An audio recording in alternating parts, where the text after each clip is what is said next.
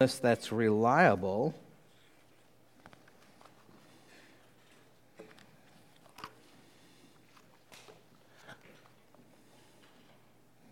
We are at the end of 1 Thessalonians.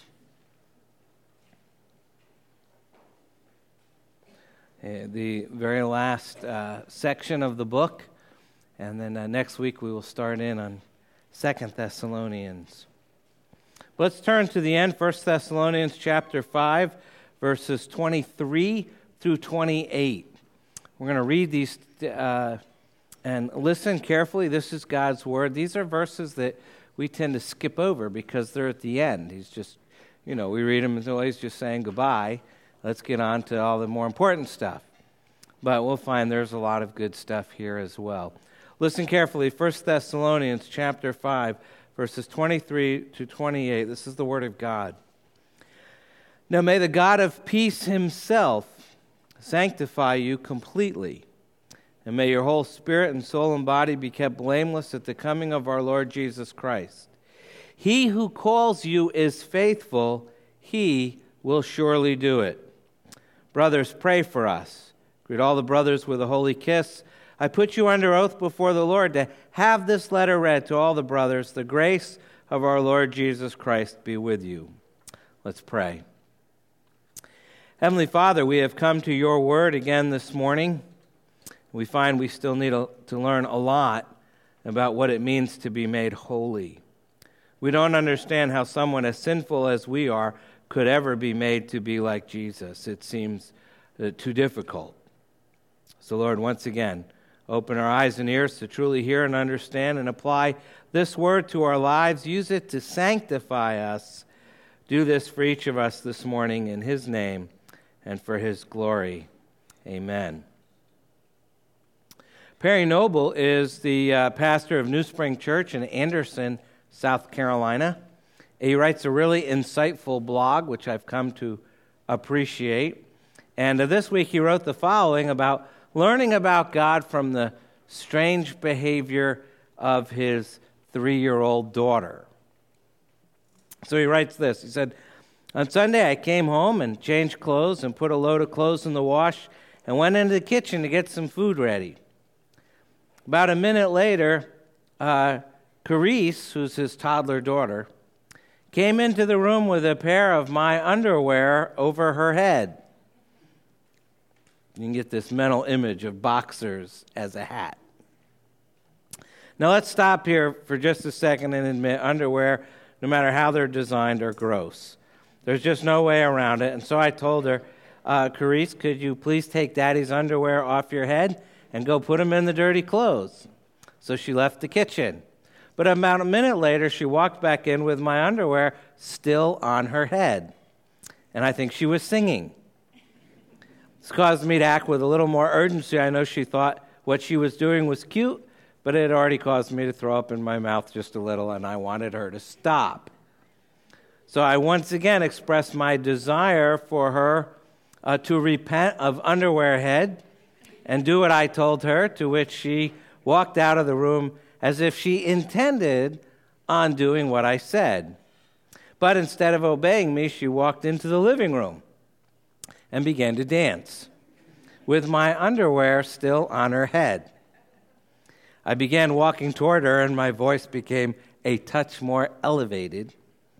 She finally got the point and took my drawers off her noggin. I told her to put them away, and although she wasn't fond of the idea, she obeyed.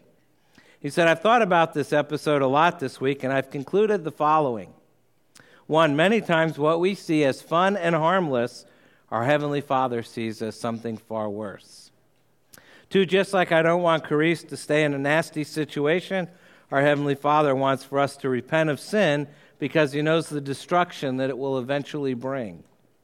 Three, just like Carice, many times we delay obedience because of our perceived enjoyment and our misguided thoughts that God is really just out to ruin our lives. The sooner we obey God, the sooner we're able to escape what has us blinded. Uh, five, the voice of the Father and not our own voice is the one we should be obsessed with. And six, his kindness and love, not anger and hatred, is the reason he wants this junk out of our lives. Just some thoughts that God is using my daughter to teach me. And I thought about that, and I, you know, it's hard to get that picture out of your head of a little girl dancing with boxers on her head. But what does a funny story like that have to do with 1 Thessalonians 5? Quite a bit, actually. Because this passage is about sanctification, which is the process of increasing holiness in our lives. Last week, Rich mentioned that in the 10 verses prior to these, there was something like 19 different commands. Now, I think for a lot of us, when we see those lists of commands, they can be a little discouraging because very quickly we realize we're not keeping them nearly as well as we should be. And sadly, I think that's a pretty common reaction when we read verses uh, like we read last week, 1 Thessalonians 5 15 through 18. See that no one repays anyone evil for evil, but always seek to do good to one another and to everyone. Rejoice always, pray without ceasing, give thanks in all circumstances, for this is the will of God in Christ Jesus for you. And you read that and you think, yeah, I know that's good stuff, and I know that's what God wants, and I try to do that, but to tell the truth, there's a lot of times when I don't seek to do good, when I don't rejoice always, when I don't pray constantly, when I don't give thanks. And it kind of feels like I'm walking around with dirty underwear on my head. And worse yet, it doesn't bother me a whole lot because I've gotten so used to it. And you and I can wind up feeling like some sort of loser Christians. That's not the intent of Paul's letter. He doesn't want us to either feel or act like loser Christians. And so he wants us to know that our sanctification doesn't totally depend on us. There's another player in the sanctification process, and that's God Himself, working in us through His Spirit to make us more and more like His Son Jesus. And so Paul starts by telling us that he is praying for our sanctification. That should be the first blank there, verse 23 and 24. Praying for our sanctification. He says, Now may the God of peace himself sanctify you completely, and may your whole spirit and soul and body be kept blameless at the coming of our Lord Jesus Christ. He who calls you is faithful, he will surely do it. And immediately we're confronted with this word that is uncommon in our normal vocabulary. It's the word sanctify. It means to be set apart. It's a word that comes from the word holy. When something is sanctified, it was devoted to God's service. And so here, Paul is praying for God to make us uh, like those who are set apart. If you will, he's praying that God would help us to be more like Jesus. And in theological this, terms, um, this process of becoming set apart uh, for God is called sanctification. It's what Paul may have been thinking about when he wrote in uh, Romans 8 For those God foreknew, he also predestined to be conformed to the likeness of his Son, that he might be the firstborn among many brothers. It's easy to get hung up on that word predestined and miss what God has predestined us for, what he has predestined us to be.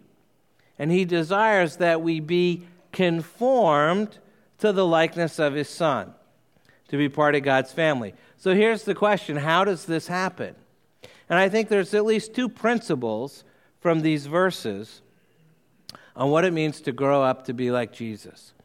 And the first principle is to honor Christ fully in all that we do and are. Paul wants us to be set apart through and through. He wants us to belong to God in our spirit, soul, and body. And some people have made a big deal about the fact that Paul here talks about spirit, soul, and body. They believe that that means there's really three parts to uh, man. However, if you search the scriptures, this is the only time uh, that those three words are used uh, together. Jesus tells us in Mark 12, uh, 30 to love the Lord your God with all your heart and with all your soul, with all your mind, and with all your strength. And I think he's using it in that sense, in that uh, he's not trying to uh, give us an anthropology of what man is like. He's just trying to say the whole person. And in most cases, the, body, the Bible talks about body and soul, or flesh and spirit.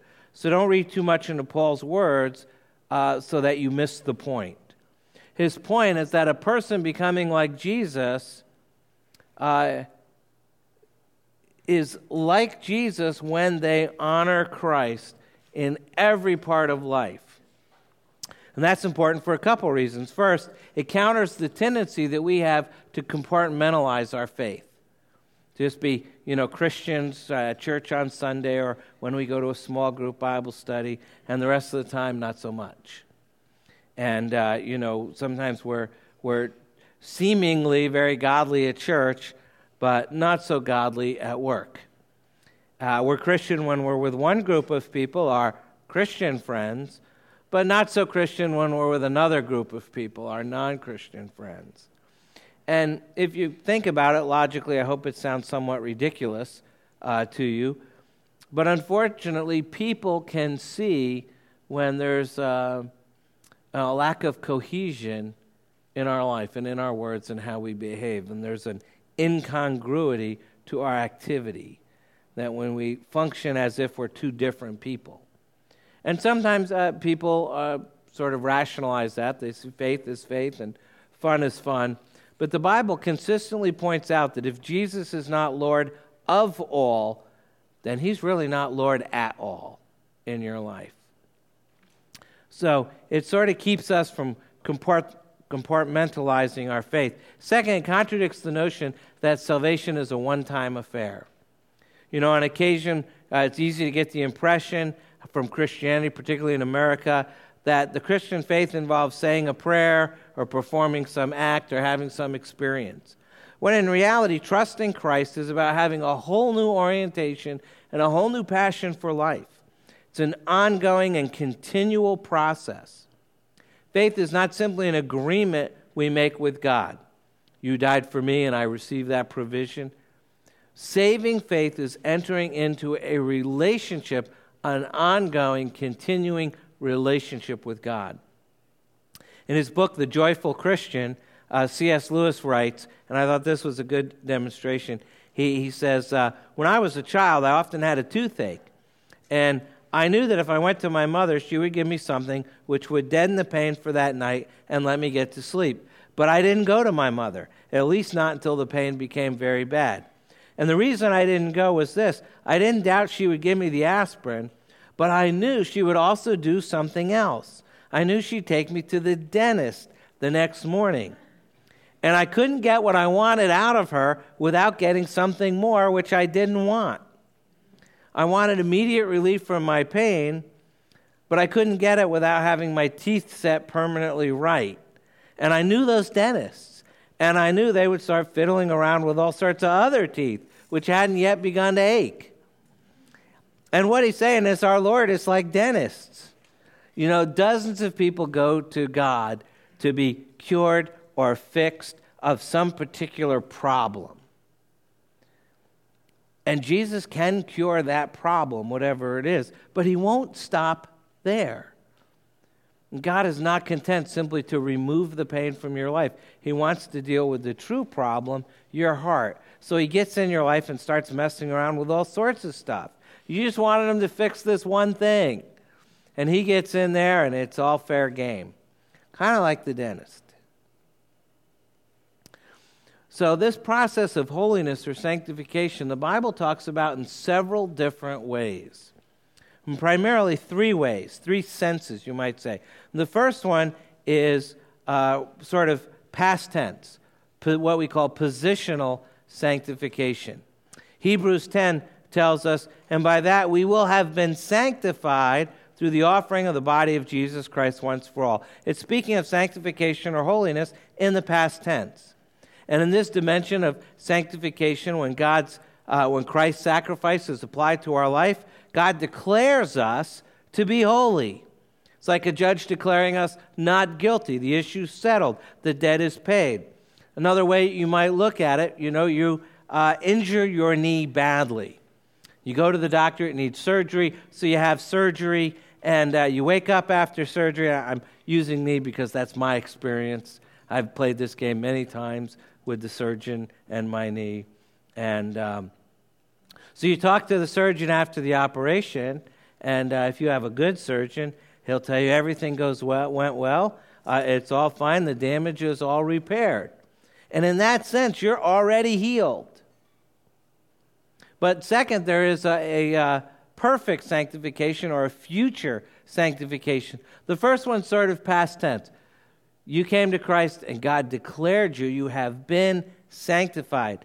This one's for the future. Because uh, the Bible talks about that day when we will be made perfect. When we die, we'll be freed from our sinful state. Our desires will be adjusted. Our struggles will be conquered. Our hearts will be pure. Now, most of us will admit we haven't arrived at this point of being perfectly holy uh, just quite yet. Um, and to go back to the surgical uh, illustration, you know, after the surgery, you were healed. The injury was repaired, but you still can't walk. You know, when you wake up, you don't just hop out of bed and walk out. You know, your leg's all swollen and it hurts, and you look forward to that day sometime in the future when once again you'll be able to walk without any pain or limitation. You know, that future day when you be completely healed. And that's sort of that future sanctification. The day is coming when you will be completely healed, when you'll be made perfect. But third, there is uh, what we call practical sanctification. And that's what takes place between the first two. Okay, between the past and the future, there's the present.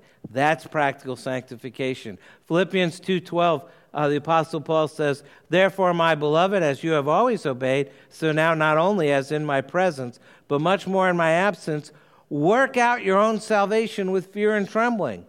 We're to apply our salvation to daily life.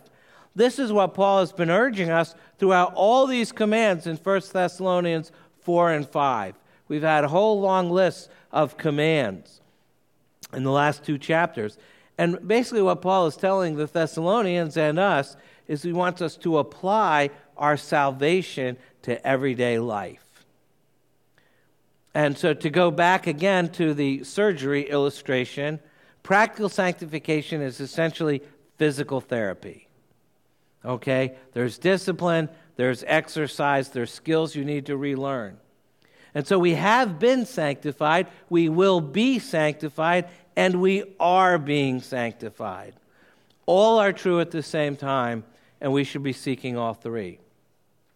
So the first principle is that we should honor Christ fully. The second principle that we get from these verses is to put our confidence and trust in God and not in ourselves.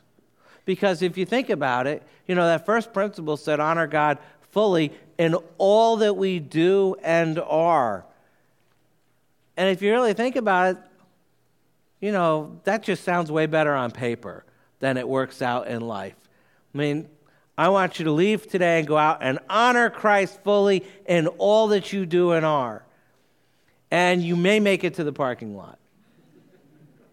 Probably not probably won't make it to the end of the service.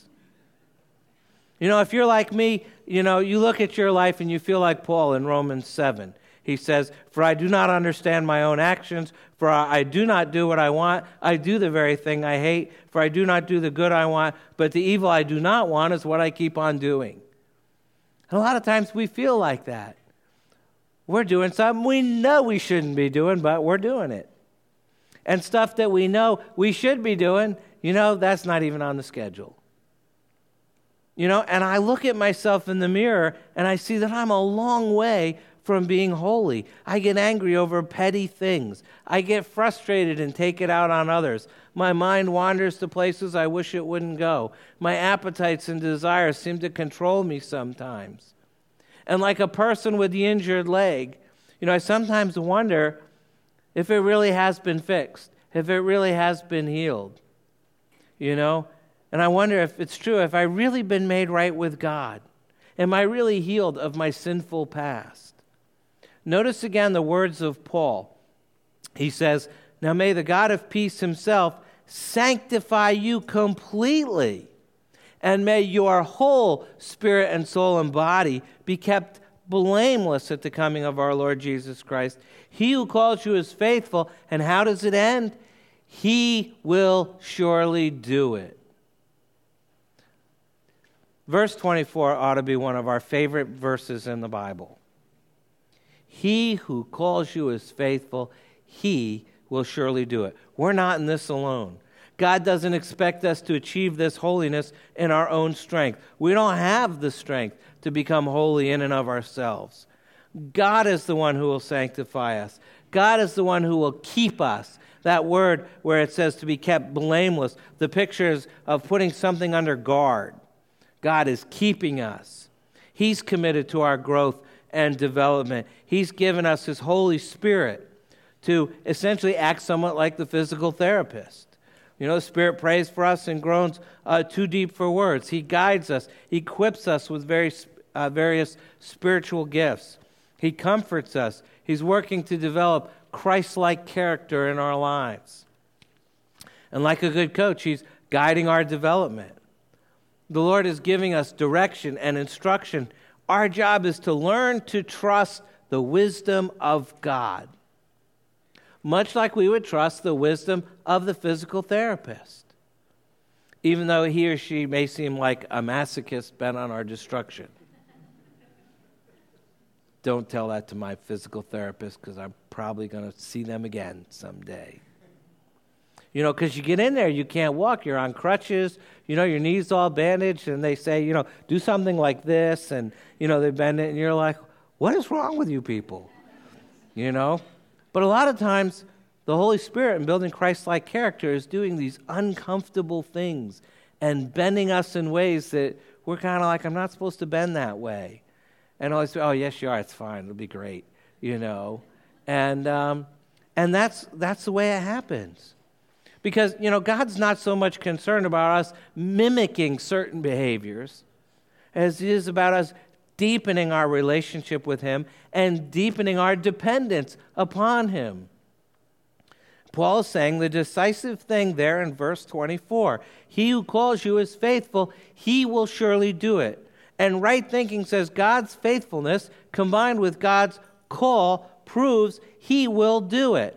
He who calls you is faithful, he will surely do it. What's the it? The it that he's going to do is what Paul's been commanding and what he's been praying for, namely our sanctification. God will do it. So, my conclusion is that 1 Thessalonians 5, verses 23 and 24, really does teach that God is the one who is sanctifying us now. He does it through commandments and through God's word and through the work of the Spirit and through incentives that appeal to our minds and uh, to our motives. And he does it through prayer. And however he does it, and however slowly it seems that it comes, and however imperfect we feel, the main thing is that God does it, and we have the promise that he will surely do it. That's the ground of our, insur- our assurance. He who calls you is faithful, he will surely do it. Assurance doesn't come from making holiness optional. It comes from knowing and trusting that God is faithful. So Paul starts out by praying for our sanctification. Remember, up to now, he's given us these long lists of commands, you know, which sound really hard. But then he prays for our sanctification and reminds us that God is the one who is faithful and God is the one who's going to do it. But having prayed for us, he sort of turns the tables uh, in the next three verses by asking us to pray and to do. By asking us to pray and to do. Verse 25 Brothers, pray for us. Greet all the brothers with a holy kiss. I put you under oath before the Lord to have this letter read to all the brothers. You know, we can read over that. It's pretty simple, pretty direct, know what he wants. But remember, Paul's a great theologian and he's a great pastor, and he closes his letter with several requests. And first and foremost, he asks for prayer. And we're going to come back to that. And then he tells the church to greet each other warmly, you know, as Mideasterners uh, often do, with a kiss. The equivalent in our culture of shaking hands or giving hugs was common in Paul's culture, as in many cultures in many parts of the world today, uh, to greet friends with a kiss on the cheek. Men greeted men this way, women greeted women this way, and it communicated personal affection, not romantic love. And by urging this practice, Paul's encouraging an outward physical expression of true Christian love in a form that's culturally acceptable in his day. The kiss was to be holy, not passionate. Now, there are ways that we can encourage one another with a touch that are not inappropriate. Yes, you have to be careful. Yes, you have to be trusted by the other person. But yes, you can touch people so that they're encouraged and not offended. And the reality is, there's a lot of people in our world today who are dying for a hug. There is this sense of Christian affection that Paul wants us to develop. And so he says, Greet all the brothers with a holy kiss. Then he tells them to make sure that everyone hears what Paul has written. He said, I'm putting you under oath to make sure this letter is read to the whole congregation. You got to remember, in his day and time, there was a lot of people who couldn't read. And it wasn't like everybody had their own copy of the letter. There's one letter. And reading that aloud is the only way everyone in the congregation could learn from it. A friend told me probably the best application of this verse is he said me to just get up here this morning and read the whole letter like it would have been read back then. However, it's the first request, I think, that's key. And that's the request pray for us. Paul understood life's difficult. He understood we're under assault from our internal nature, from the enemies of the gospel, from the devil himself. And Jesus understood the power and the importance of prayer. In the Gospels, we read of Jesus spending an entire night in prayer. Prayer is our lifeline to the Father. And so, if we're going to grow to be like Jesus, First, we must pray. We must pray. You know, prayer is like uh, communication in marriage. You can't grow in Christ's likeness if you don't spend time in prayer, uh, just like you can't grow in a relationship, any relationship, if you don't communicate with each other. Prayer puts us in touch with the heart of God. It helps to renew our focus. It opens our hearts to the work of God's Spirit. And we need to understand the truth of what Jesus said in John 15. He said, I am the vine, you are the branches. Whoever abides in me and I in him, he it is that bears much fruit. For apart from me, you can do nothing. Apart from me, you can do nothing. You know, our strength is not found in our programs or our talents or our persuasive words or our graphics or our vision statements or our organizational charts our strengths in the Lord. And yes, we can make slick presentations, but only God can change hearts. And we can make strong arguments, but only God can generate faith. And we can work hard, but only God can bring fruit from that labor. And we can build buildings, but only God can empower ministry. And we can develop insightful theories, but only God is truth. And apart from the Lord, we're like a car without an engine. We can look good on the outside, but we're powerless on the inside. We must pray. Second, we must seek prayer. You know, a lot of times we ask for prayer when? When something bad happens. You know, we have a health problem or somebody we know has a health problem, and I think uh, Frank went over it in the adult Sunday school class this morning. We have a job or financial problem, um, or we have some other sort of relational problem you know, either in or outside our family. And so that happens, oh, pray for me, you know, because I'm having knee surgery again, or pray for me because I'm not getting along with my spouse, or pray for me because my boss is a jerk. You know, I'm never a jerk there, but he is. And but you see, Paul never passes up an opportunity to ask others to pray for him. And here, he doesn't say, tell them exactly how to pray. He tells them how he prayed for them, and he says, Pray for us. You know, when we ask for prayer, we're asking people to help support us because we know our weakness. When we seek prayer, we're becoming more accountable to those around us. I think one of the reasons we don't ask for prayer, except for the real obvious things, is because we don't want to admit weakness. We don't want to admit that we can't do this in our own strength. And when we hide our needs, we end up pretending in every area of life. So we pray, we seek prayer. Third, pray for others. Pray for others. You know, there's not a single person in this room that doesn't need your prayers. Just as you need the prayers of those around you, so they need your prayers. And it's important we pray for those in a crisis, and God's strength can uh, see people through horrible times, and God's ability to heal exceeds that of the doctors. But we need to pray before the crisis uh, comes. We need to pray before the crises hit. We need to pray that God would shield us from evil, that He would help us to resist temptation, that He develop within us an appetite for His glory. We need to pray for each other that the God of peace Himself would sanctify you completely and may your whole spirit, soul, and body be kept blameless at the coming of our Lord Jesus Christ. We need to pray that people would be reminded that he who calls you is faithful, and he will surely do it. Make a note of the people sitting around you uh, this morning.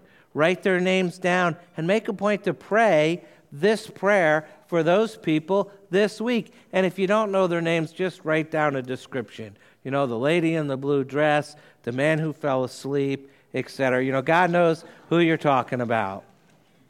You may not even know what their needs are, but God does. Pray this prayer that Paul prayed for the Thessalonians. Pray this prayer on their behalf. Ask God to help them be set apart for service. And finally, after praying for us and asking us to pray, the apostle blesses us with grace. He blesses us with grace. Very simply, he says, The grace of our Lord Jesus Christ be with you.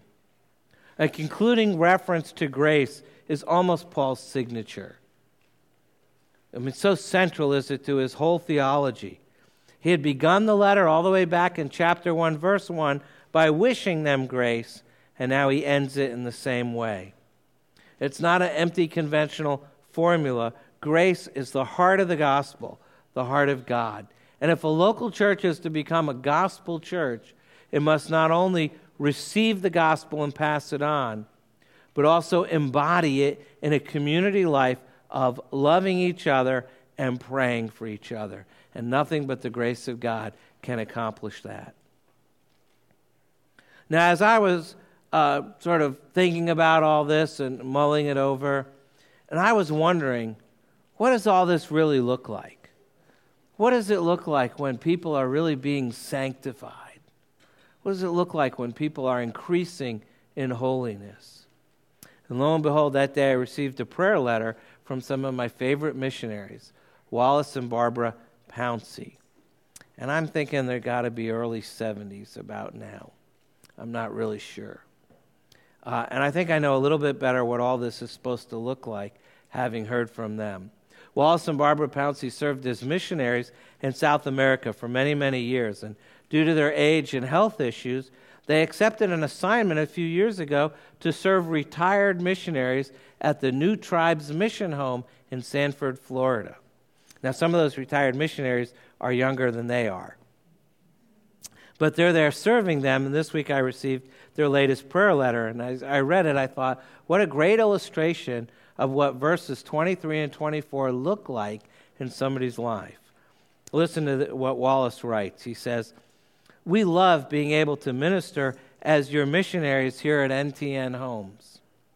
Each new day presents us with opportunities to be a blessing to God's retired saints that have given so many years of serving Him and now need to be served. We try to do things above and beyond the required job description. This summer, I planted 18 tomato plants to be able to provide fresh homegrown tomatoes to our retirees. Many are on fixed incomes, and to pay almost $2 a pound for tomatoes is more than they can afford. God blessed those 18 plants beyond belief. We had loads of tomatoes to share. Some we put out so anyone could get some. Others I would take and put on the front porches of others that I knew really needed them. It's been a lot of work, but it sure has been worth it. One resident told me that she and her husband never bought tomatoes because they cost so much, and for them to find six huge tomatoes on their doorstep was indeed a blessing from God. Speaking about needs, I was doing a maintenance job in one widow's duplex. Her husband had recently passed away. And as I was working, I asked her how she was doing financially. I'm on the deacons board here, and part of our ministry is keeping tabs on needs uh, with our folks. And she related this story to me. She said, Wallace, back when my husband was nearing the end, things were kind of tough for me financially.